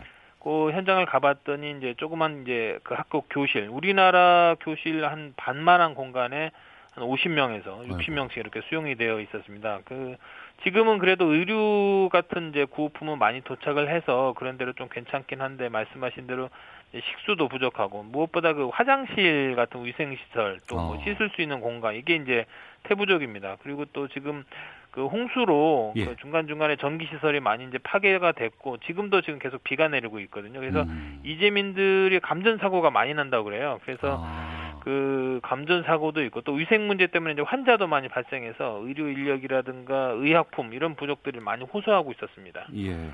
사고 이후로 뭐 여러 나라에서 구호팀 보냈고 우리도 이제 구호팀을 보내서 지금 활동 중인 걸로 알고 있는데 예. 구호팀 도착하셔서 활동하는 것까지 보셨는지도 궁금하고요. 구호 예. 작업은 예. 어떻게 진행되고 있는지 말씀해 주세요. 예, 뭐 초반에는 뭐 지리적으로 가까운 그 태국이나 중국 쪽에서 이제 많은 구호품하고 구호대가 도착을 했었는데요. 우리나라 그 민간 의료 단체도 이제 어제 현지에서 의료 활동을 시작을 했습니다. 그리고 그 의료팀 20명으로 구성된 우리 정부 해외 긴급 구호대라고 이제 어제 오후에 현지에 도착을 해서 이분들은 오늘부터 환자 치료 그리고 방역 활동을 벌인다 하고요. 그 우리 군 수송기 두 대 이제 구호품을 실, 실은 비행기도 이제 어제 라오스에 도착을 했고 또 이제 댐 시공을 맡았던 그 SK 그룹에서도 이제 긴급 구호단이 들어왔는데 음. 이들은 그 이재민들이 지금 아까 말씀드린 대로 대피소가 많이 부족을 해서 축구장 크기 정도의 부지에 임시 숙소를 이분들이 짓고 있, 습니다 지금 현재. 네. 그 댐 현장도 보셨을 것 같은데 예. 뭐 뉴스로 제가 듣기엔 다섯 개 보조댐 중에 하나다라고 하던데 어떻 어떻습니까? 예, 그 지난 이제 토요일에 사고가 났던 보조댐을 직접 찾아가 봤는데요. 예. 그 원래 이제 그쪽 수력 발전소는 이제 본댐이 이제 세피안 댐하고 세남노이 댐하고 두 개가 있고요. 보조댐이 이제 다섯 개가 있는데 그 중에 이제 사고가 난 데가 이제 보조댐 D입니다. 어. 그 이제 어, 본댐에 이제 물을 가두고 그리고 계곡 사이로 이제 물이 새 나가는 걸 이제 막도록 이제 시공된 게 이제 보조댐인데 그 사고가 난 보조댐 이 D는 이제 해발 1000m 정도 산 중턱에 있었고요. 예. 이제 사고 현장으로 이제 접근하기 위해서 이제 사륜구동 이제 픽업 트럭이나 이제 뭐 SUV 차량만 가능했습니다. 일반 차량은 이제 올라가기가 힘들었고요. 어. 그 일행 뭐 가, 는 도중에 이제 일행 차량 한 대는 이제 바퀴가 이제 진흙에 빠져가지고 예. 간신히 뭐 여러 명이 달라붙어 밀고 해서 이제 진흙에서 꺼낼 정도로 아주 도로가 많이 유실이 된 상태였고요. 그 사고가 난 보조댐 현장은 뭐, 뭐 한마디로 이제 굉장히 처참했는데 원래 그, 그 보조댐의 뚝의 길이가 한 770m, 높이가 한 25m쯤 됐다고 했는데, 가보니까 이제 뭐 뚝이 일부만 남기고 거의 뭐 사라져 버렸습니다. 어. 뚝이 무너졌기 때문에 약 100m 깊이의 뭐 새로운 계곡, 계곡이 생겼고요. 그 뚝 상단부를 포장했던 뭐 아스팔트는 물론이고 뚝 본체를 형성했던 이 토사가 다 쓸려 내려 가지고 그 뚝그 그 양쪽 끝에 이렇게 설치한 그 노란색 표지석만 간신히 남아 있는 그런 상황이었습니다. 네. 그 SK건설 관계자들도 좀 만나 보셨어요? 예, 그 보조댐 관련해서 그때 이제 SK 분들한테 이제 이게 이렇게 보면은 한눈에 한눈에 보기에도 이거 뭐 붕괴 아니냐 음. 이렇게 이제 제가 질문을 했는데 네. SK 건설 측에서는 그 보조댐이 이제 흙으로 돌하고 흙으로 쌓여 이렇게 쌓은 사력댐이라고 이제 하는데요. 이게 물이 한번 범람을 해서 이제 유실이 시작이 되면 음. 걷잡을 수 없이 막 이렇게 쓸려 나간다. 그러면서 여전히 이제 범람 그리고 유실 쪽에 무게를 뒀고요. 특히 뭐 사고 전날 뭐 400mm가 넘는 폭우가 왔다면서 불가항력적인 측면이 있었다 이런 의미를 이제 항변하는 그런 모습을 좀 보였습니다. 네, 국내에서는 이게 자칫 외교 분쟁으로도 비화될 조짐도 있다 이런 우려들도 많이 지금 제기하고는 있습니다. 현장에서 네. 보시기엔 어떻습니까? 지금 그 라오스 정부 주도로 사고 원인에 대한 조사가 이루어지고 있거든요. 그래서 예. 어제 라오스 총리도 어, 사고 진상을 규명하기 위해서 철저하게 조사할 것이다 이렇게 밝혔는데 일단 라오스 정부의 그 사고 조사는 지금 인재하고 자연재 양쪽 모두 다 이제 그 초점을 맞춰서 하고 있는데 네. 인재라고 한다면 이제 뭐 SK 건설 같이 이제 그댐 시공상에 문제가 없었는지 음. 또 대피 과정에서 이제 마을 주민들에게 전파가 제대로 됐는지 이런 쪽에 대해서 맞춰질 것 같고요. 특히 이제 라오스 에너지 장관이 한 언론 인터뷰에서 이제 폭우와 함께 부실공사 의혹이 있, 있는 것 같다라고 이제 부실공사 의혹을 제기를 했는데 예. 그이 항우 사고 조사의 결과에 따라서는 SK 쪽은 물론이고 우리 건설업계 전반의 그 신뢰성에도 영향을 줄 수 있는 거 아니냐 이렇게 보여집니다. 예. 현장에서 돌아오신 지 얼마 되지도 않아서 많이 좀 힘드실 것 같은데도 연결해 주셔서 고맙습니다. 오늘 말씀 고맙습니다. 예, 감사합니다. 예, KBS 유석조 특파원 연결해서 라오스댐 붕괴 현장에 대한 얘기 들어봤습니다.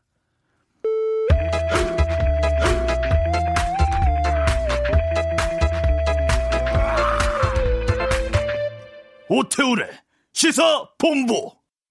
네, 미리 보는 주간 정가 이슈 한 주간의 정치권 동향 짚어보는 이수기의 정치구말리 시사인의 이수기 기자 오늘은 전화로 연결하겠습니다. 안녕하십니까? 네, 안녕하세요. 예. 문재인 대통령 오늘부터 5일간 휴가 들어갔죠? 네, 뭐 실제로 보면 지난 주말부터 들어갔다고 보면 될 것 같은데요. 예.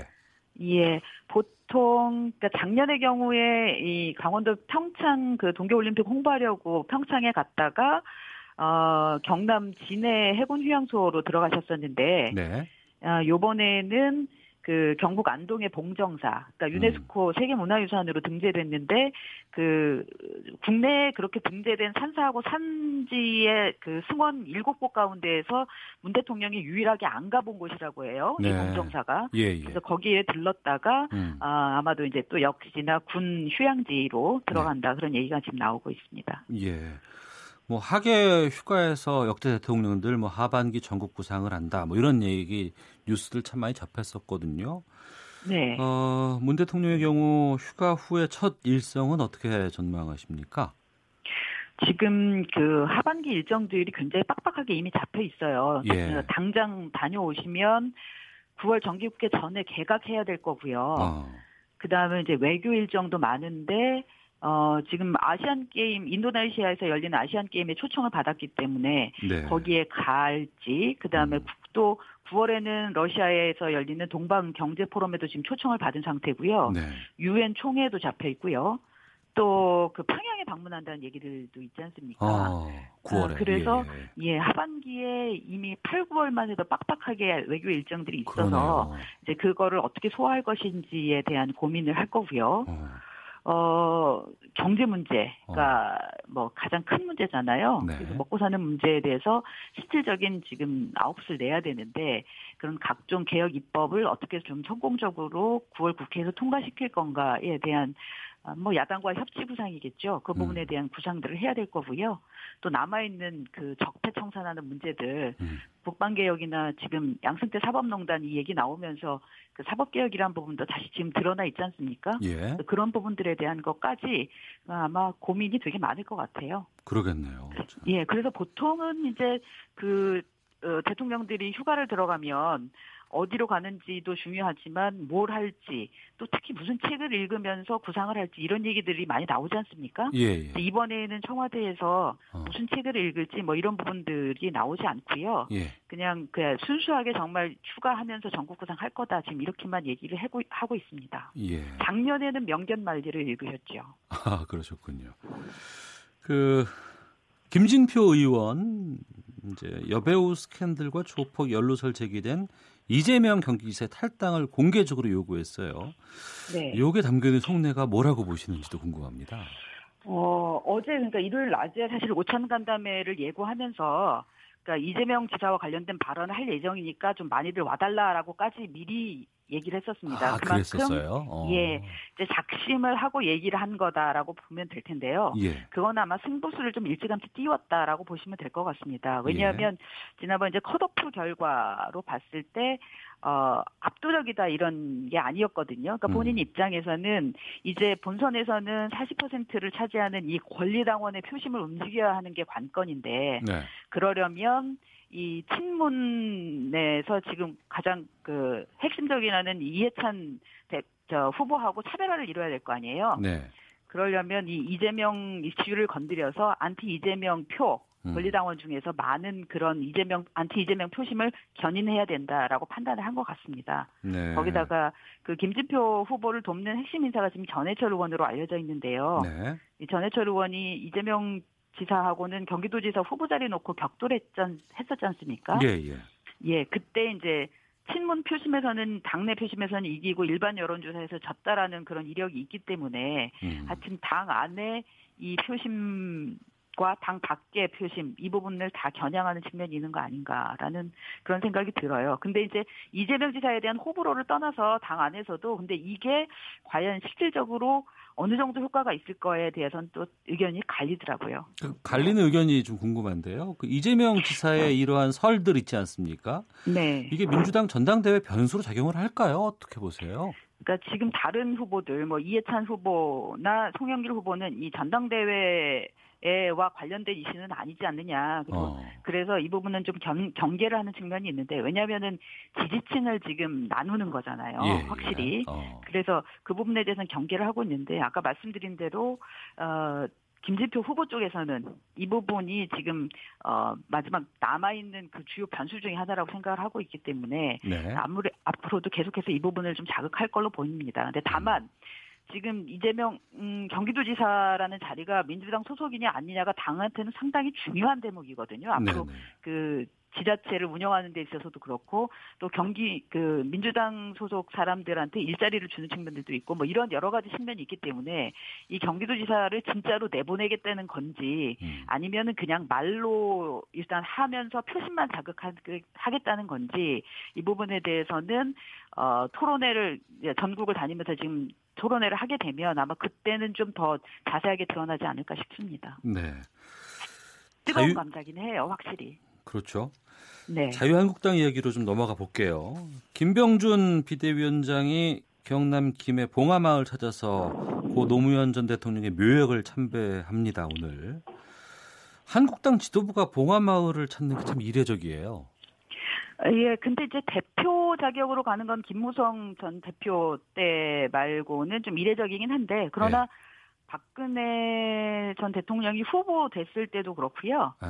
그리고 홍준표 대표가 경남지사 됐을 때도 그렇고 그때 봉하마을을 찾은 적은 있어요. 음. 그러니까는 이제 보통 그 자유한국당 계열의 인사들한테는 또 여기가 이제 그 노무현 대통령 전 대통령 묘역을 찾는 게 일종의 통합의 상징처럼 좀 그렇게 여겨지고 있거든요. 음.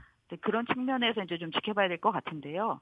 일단 당장 뭐 김병준 비대위원장은 그 큰 의미가 있는 건 아니고 네. 인천청원에서 전직 대통령들 묘역을 다 참배를 했기 때문에 음. 이제 노무현 전 대통령 묘역만 그 참배를 안 하는 것도 이상하고 그런 차원에서 간다라고 얘기는 했지만 어쨌든 지금 김, 김병준 비대위원장이 이 지나치게 자유한국당이 지금 수구적으로 가 있는 상황이고 그런 네. 비치고 있기 때문에 당을 좀 중간으로 끌고 와야 되겠다 이렇게 얘기를 하고 있지 않습니까? 네. 그래서 이제 아마 가치와 비전을 만들어가는 과정에 있어서 노무현 묘역을 어, 방문하는 게 그게 음. 이제 자유학 자유한국당을 조금 중간으로 끌고 오는데 메시지를 던지는 거다라는 쪽으로 좀 보여지고요. 네. 그다음에 뭐 아무래도 개인적으로는 참여정부에서 정책 실장을 했고 음. 또 노무현 대통령이 그 지방자치 실무연구소라는 걸 만들어서 이 지방 분권에 대한 이 생각들을 구상들을 만들어갈 때 처음으로 조인했던 인사기 때문에 예, 본인으로서도 내가 왜 자유한국당의 비대위원장을 하고 있는지 그런 부분들에 대해서는 개인적으로 아마 속으로는 얘기하지 않을까 싶습니다. 또 네. 권양숙 여사 만났을 때도 그 얘기할 수 있을 것 같고요. 음. 김병준 비대위원장은 그렇다고 치고 하지만 또 한국당 내 반발도 좀 꽤 있을 것 같은데요. 네, 뭐 당장 김문수 그 전 어, 지사부터 경기도 지사부터 그런 얘기를 하고 있던데요. 당을 이렇게 노무현 정신을 이 계승한다는 쪽으로 살린다는 음. 쪽으로 오해를 받으면 안 된다 이렇게 얘기를 하던데 중진들 입장에서는 아마 끊임없이 앞으로도 견제구를 던질 겁니다. 그 김병준 비대위에 대해서. 어, 지금이야 이제 가치와 뭐 비전을 제시해가는 단계라고 하지만 결국 뒤이어서 핵심은 인적 청산일 거거든요. 예. 그러니까는 어, 특히 이제 그 선수가 많거나 나이가 있으신 분들이 다, 그 인적 청산 네, 대상이 될 수 있기 때문에 그 부분에 대한 견제구라고 보이지 않을까 싶고요. 또 김은수 그 전 지사 입장에서는 다음 당권에 도전하겠다는 꿈도 가지고 있, 기 때문에 어. 그런 부분들에 대한 차원에서 좀 지켜보시면 될 것 같아요. 예. 이런 와중에 전과 뭐 민주당 당원 전력 논란 어, 이러한 그 김대준 비대위원이 전격 사퇴를 했어요. 네, 그 김병준 비대위로서는 굉장히 뼈아픈 대목일 것 같아요. 시작부터 이렇게 되면은 참 이미지 구기고 시작하는 거잖아요. 예, 예. 근데 이제 특히나 이 소상공인 그 대표성을 띄고 들어왔기 때문에 어. 근데 자유한국당에서는 지금 최저임금 논란들이 있으니까 이 소상공인의 대표로서 이렇게 목소리를 높이면서 문재인 정부하고 각을 세우려고 했는데 그 네. 부분이 좀 예, 처음부터 타격을 입은 상황이기 때문에 좀 아쉬움이 있다고 생각을 하겠죠. 그럼에도 불구하고 그게 뼈 아프기 때문에 먼저 쳐낼 수밖에 없다라고 생각을 하는 것 같아요. 그러니까 음. 김병준 비대위원장이 어, 한 방송 인터뷰했던 걸 보면 민주당 이력을 그 가졌다라는 거는 본인이 알고 있었다는 거예요. 네. 그럼에도 불구하고 아니 뭐 소상공인 살리고 경제 살린다는데 민주당 자유한국당 그 무슨 그 이유가 있겠느냐. 라고 해서 그 부분은 괜찮았는데 이제 음주운전이나 뭐 주거침입 별도 이런 혐의가 있었다는 거는 몰랐다는 거거든요. 음. 그러니까 어쨌든 어 이런 저런 게 어, 여러 가지로 좀 치명적이라고 생각해서 빨리 정리를 한 것 같습니다. 이거는 이런 메시지를 던지겠죠. 앞으로 문제가 있는 사람은 어, 이렇게 과감하게 어. 정리하겠다라는 어. 메시지까지도 아마 어, 전달하고 싶었던 측면이 있을 겁니다. 예. 이런 가운데 또 홍준표 전 자유한국당 대표가 자살 비하 관련 발언 뭐 이런 얘기들 했어요. 그러게 말이에요. 이거 그 한동안 페이스북 그러니까 안 하시겠다고 했잖아요. 예, 네, 미국 가면 안 하겠다고 하셨는데 예, 못 참고 지금 또 얘기를 하시던데 어, 여기도 마찬가지일 겁니다. 그, 이제, 김병준 비대위가 일단, 음, 어떻게 하는지 끊임없이 경계를 할 거고요. 음. 특히나, 그, 만약에 인적청산을 하게 될 경우에, 지금 본인이 그 대구 조원진 의원 지역구의 그 당협위원장을 하고 있는 상황이잖아요. 네. 나중에 당협위원장도 어떻게 될지 그 부분에 대해서 아무 그 관심 갖고 있을 거고요. 음. 그 다음에 어쨌든 뭐 노이즈 마케팅을 해서라도 본인이 어떤 생각을 가지고 있는지를 끊임 어, 끊임없이 좀 그 국내에 반영하고자 하는 그런 생각들이 있는 것 같습니다. 예, 알겠습니다. 한 주간의 정치권 동향 짚어보는 이수기의 정치 구말리였습니다. 오늘 말씀 고맙습니다. 감사합니다.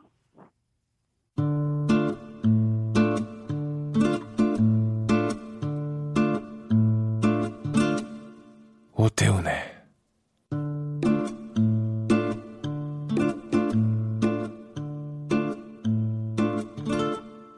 시사본부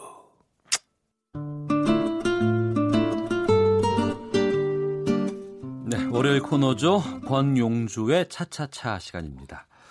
최근 자동차 업계에서 뜨거웠던 A3 할인 판매에 대해서 알아보겠습니다. 오토타임즈의 권용주 자동차 전문 기자와 함께합니다. 어서 오십시오. 네, 안녕하세요. 예. 아우디의 준중형차인가요? A3? 그렇죠. 소형 세단이라고 보면 되죠. 준중형급. 예. 네. 3,000대를 40%를 할인해서 판다. 이런 얘기가 와서 난리가 났어요, 지금. 인터넷 실시간 검색어 1위까지 했었죠. 예. 네. 가능합니까? 가능은 한데 예. 이게 뭐 저도 이 내용 나오고 나서 주변에서 전화를 한 다섯 번 정도 받았을 거예요. 어. 사달라고. 사달라고. 이게 사실이면. 아 여기다 전화를 할거 그랬나?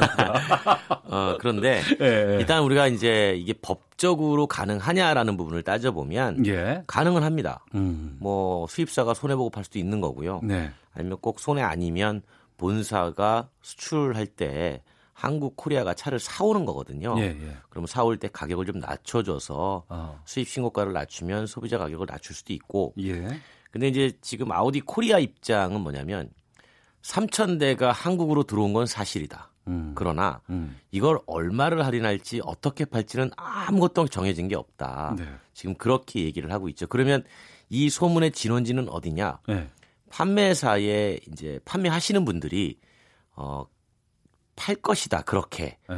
라고 이제 추정을 해서 소문을 낸 건데 판매하시는 분들이라고 말하면 흔히 말하는 외제차 딜러 그렇죠 어. 이제 수입차 딜러 하시는 분들이 저거는 할인해서 팔 수밖에 없다라고 추정을 해서 예. 어, 이런 내용들이 이제 알려지면서 일파만파 파장이 일어났던 거죠. 좀 소문에 좀 저, 진위부터 좀 볼게요. 네. 이 A3가 원래 소비자가가 얼마인데 지금 40% 할인해서 얼마에 판다는 얘기예요? 소비자 가격이 한 4,700만 원 정도 하죠. 근데 예. 이거가 40% 할인하면 예. 한 2천만 원 떨어지니까 예. 2천 한 7, 800 정도 되는 값에 살 수 있다라는 거예요. 아, 그래요? 예, 예. 그럼 국산차 동급 국산차 값 정도 그렇죠. 뭐 일부 옵션 트림별로 좀 낮은 거를 구매하면 예. 그 준중형차, 국산 중중형차 최고급 트림 어. 가격으로도 충분히 살 수 있다.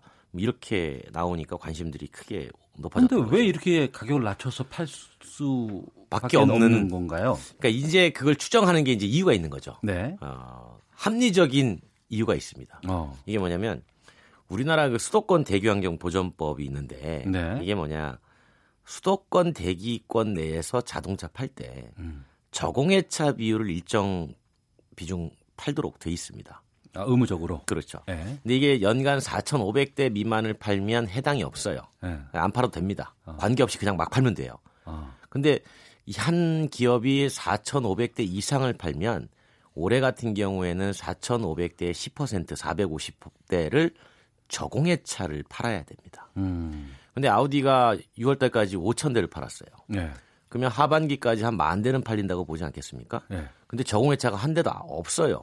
아 없어요? 예, 그러니까 어. 저공해 차를 어떻게 해서든 팔아야 되는데 갖고 와서 팔아야 되겠네요. 그렇죠. 지금 네. 갖고 온 A3 소형 세단이 저공해 차입니다. 아, 그러니 이제 아무래도 자동차 이 유통 구조를 좀 아시는 분들 입장에서 보면 예. 아 저거는 어떻게 해서든지 팔 수밖에 없는 구조이구나. 음. 그런데 지금까지의 상황에 비춰볼 때 국내에서 수입 소형 세단은 잘 안 팔립니다. 네, 네. 아무래도 큰 차를 선호하는 경향이 있기 때문에 어. 그러니 저거를 팔려면 음. 당연히 가격을 싸게. 가격을 싸게 내리지 않으면 누가 사겠냐 예. 이런 추정들이 합쳐지면서 새로 들어온 저공해차 아우디 A3 가솔린 3,000대 물량이 대폭 할인돼서 판매가 될 것이다. 이렇게 이제 얘기가 흘러나왔던 거죠. 아, 할인해서 판다고 하니까 난리가 났잖아요. 그렇죠. 그러면 아무나 할 수 있습니까?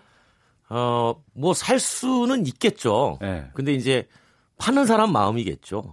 예. 그러니까 지금 아우디 코리아 수입사 입장에서는 뭐냐면 어느 딜러에 몇 대를 배정해 줄지 우리는 아무것도 결정된 게 없다. 어. 그러면 이제 당연히 판매하시는 분들 입장에선 판매해 가지고 판매 마진으로 기업 수익을 가져가야 하니 어떻게 해서든지 많이 물량 배정 받고 싶을 거 아니에요. 네. 근데 아우디 판매사가 지금 어, 꽤 많이 있습니다.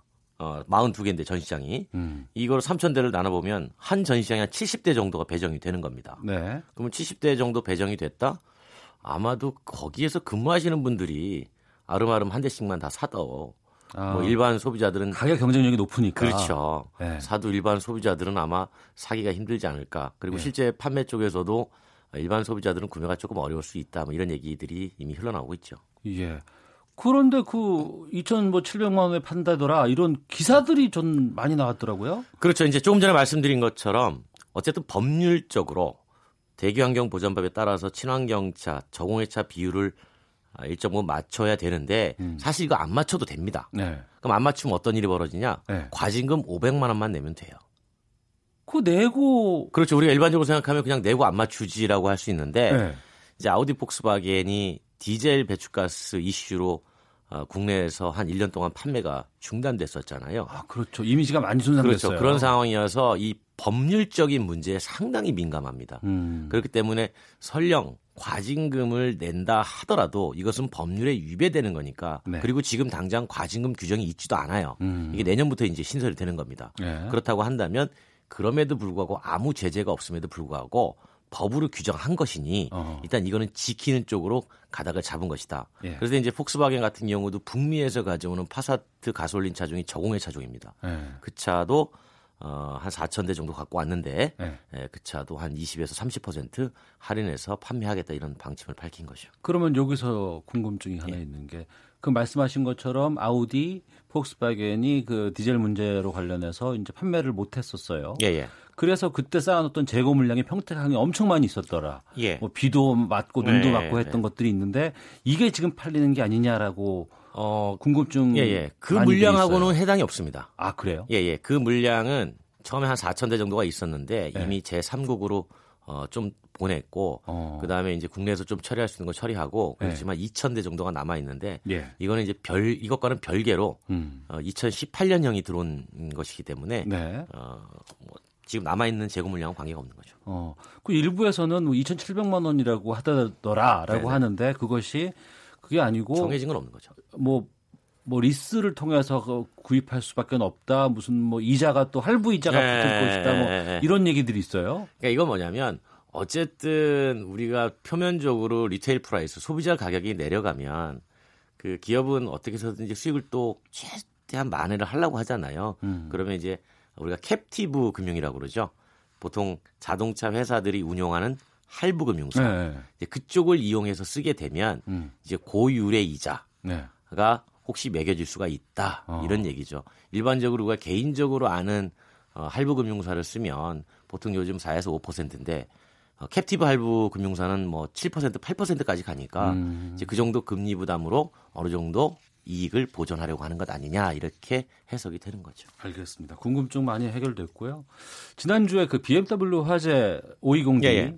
이 사고 다뤄주셨는데 이거 지금 어떻게 진행되고 있어요? 이미 어, 리콜이 진행되고 있고요. 예. 그 말씀드린 잘 아시는 것처럼 배기가스 재순환 장치 음. 그 부분에 이제 냉각 쿨러 기능 어, 이 부분에 대해서 이제 EGR 모듈 자체를 교체하는 걸로 리콜이 결정이 됐습니다. 물론 10만 대가 넘게 리콜이 결정됐는데 예. 이게 우리나라의 전체 BMW 서비스 센터가 한 60개 정도 됩니다.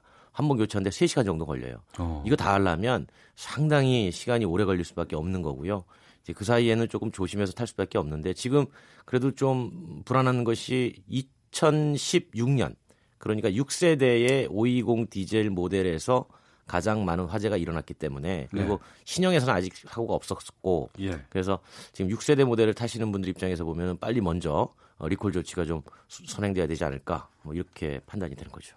BMW 520D 6세대면 2016년 그렇죠. 지금 나온 거는 이제 그 7세대 신형이니까 어. 지금 바로 이전 모델에 해당됩니다. 이분들은 좀 어, 먼저 좀 받아야 되지 않을까 예, 생각합니다. 알겠습니다. 자, 오토타임즈의 권영주 기자 함께했습니다. 오늘 말씀 고맙습니다. 감사합니다. 예. 오태훈의 시사본부 여기서 인사를 드려야 되겠습니다. 저는 내일 오후 12시 20분에 다시 찾아오겠습니다. 내일 뵙겠습니다. 안녕히 계십시오.